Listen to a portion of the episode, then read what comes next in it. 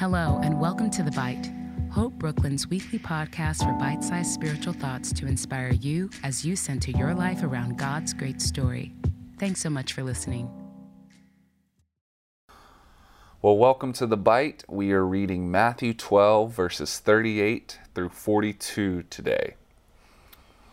Then some of the Pharisees and teachers of the law said to him, him meaning Jesus, Teacher, we want to see a sign from you. And he answered, A wicked and adulterous generation ask for a sign, but none will be given it except the sign of the prophet Jonah. For as Jonah was three days and three nights in the belly of a huge fish, so the Son of Man will be three days and three nights in the heart of the earth. The men of Nineveh will stand up at the judgment with this generation and condemn it, for they repented at the preaching of Jonah, and now something greater than Jonah is here. The queen of the south will rise at the judgment with this generation and condemn it. For she came from the ends of the earth to listen to Solomon's wisdom. And now something greater than Solomon is here. So here's the thing asking for a sign is fine. It really is. It happens in Scripture all the time. Gideon being, I think, a prime example. If you don't know the story of Gideon, very uh, old, old story. Uh, Israel's in trouble. The Lord goes to Gideon and says, Hey, I want you to lead Israel out of the hands of their oppressors. Gideon goes, That's fine, but I need a sign from you. So here's some sheep's fleece. Uh, tonight I'm going to go to bed, put dew on the fleece and nothing on the ground. God does it. And then he goes, Please forgive me, but do it one more time. But th- tomorrow night, what I want you to do is put dew on the ground and nothing on the fleece. And God does it. So we have examples of asking for signs. They do it all the time. The issue with this particular story is that Jesus, a couple verses before ours, he had just performed a miracle. He had just healed a blind and mute man. And the Pharisees said that he had a demon. They saw Jesus heal a blind and a mute man, and their interpretation of this was he must be possessed by a demon, which means they weren't really open to a sign. Not really. What they wanted was proof. They wanted proof that Jesus was the, the Lord's anointed, the Messiah come to save them. They, they didn't want a sign, they wanted absolute, incontrovertible proof. And here's the thing about proof proof does not exist.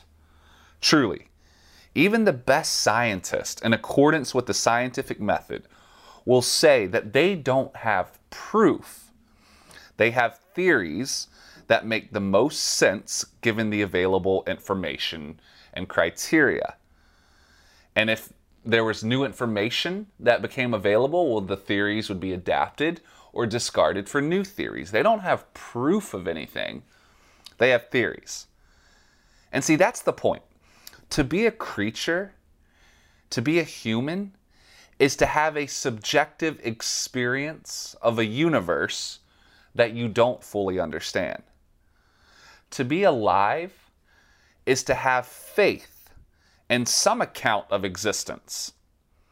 You have to believe in some account of why you're here and what it's all for. Faith is the essence of being human. Proof is the essence of something else. When the Pharisees ask for a sign, and really what they mean is proof because they just got a sign, they're asking for one of two things. They're either asking to be like God, because the gods have proof, or they're asking to be less than human, to be a robot. For if they if they have proof, that is to say they have all the knowledge of all possible situations, well they have become like God. But that is simply impossible because they aren't God. They were created as humans, limited, contingent beings. Or if they have proof, that is to say they have all possible knowledge of all possible situations, they're no longer humans anymore, they're robots. They don't freely choose to live or to love, but they're programmed with all the right answers. See, proof is impossible. You are presented with data and you have to interpret it. Faith is the essence of being human. And Jesus says this to them. He goes, Look, you're not going to be given a sign, meaning you're not going to be given what you really want. You will be shown incredible things. You'll even be shown, he says, the sign of Jonah. And he's referring uh, to the prophet Jonah, who was swallowed by a whale for three days and then spit up, and then he preached to Nineveh, and the people of Nineveh repented. And of course, when Jesus says, You're going to be shown the sign of Jonah, he's referring to his death and resurrection three days later. But he goes, hopefully, when, when that happens and you're presented with that data, your eyes will be open and you'll see the truth and you'll have faith in it.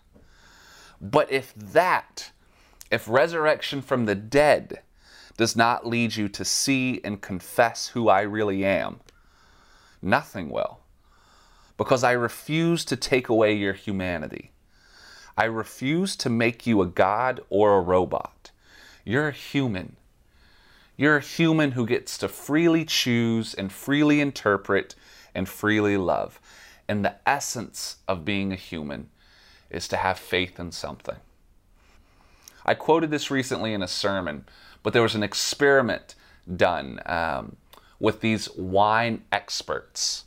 And these wine experts, what, what happened was the experimenters, they took a like a, a, a middle um, a mid-level bottle of wine and they split it into two decanters uh, and in one of the decanters they said it was your pretty average table wine. And the other decanter, they said it was this really expensive, really famous Grand Cru.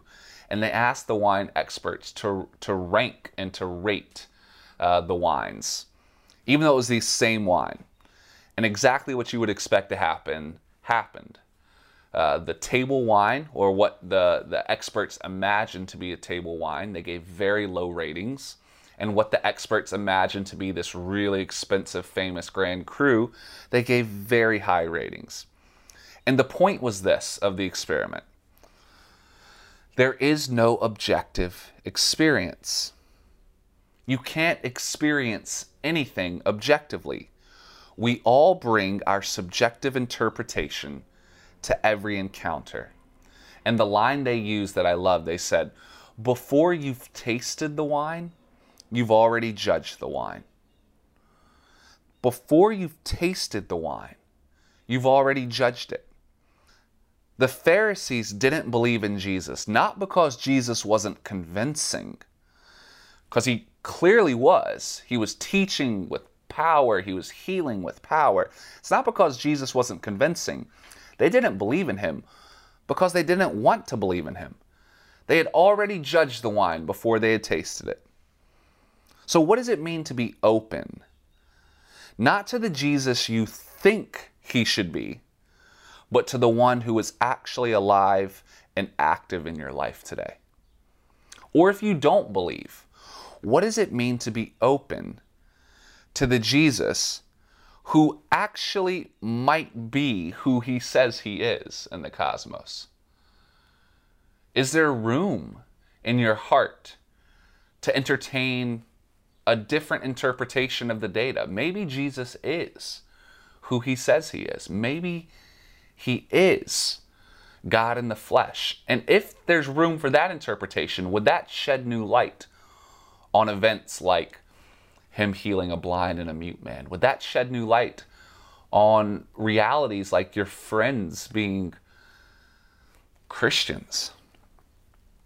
because you're not going to get an objective experience, whoever you are and whatever you're looking for today. You're not going to get proof. You're going to get phenomenon and you're going to have to interpret it. That's it. Are you open to having your mind changed? It might already be there, but your openness is crucial to seeing the sign of Jonah.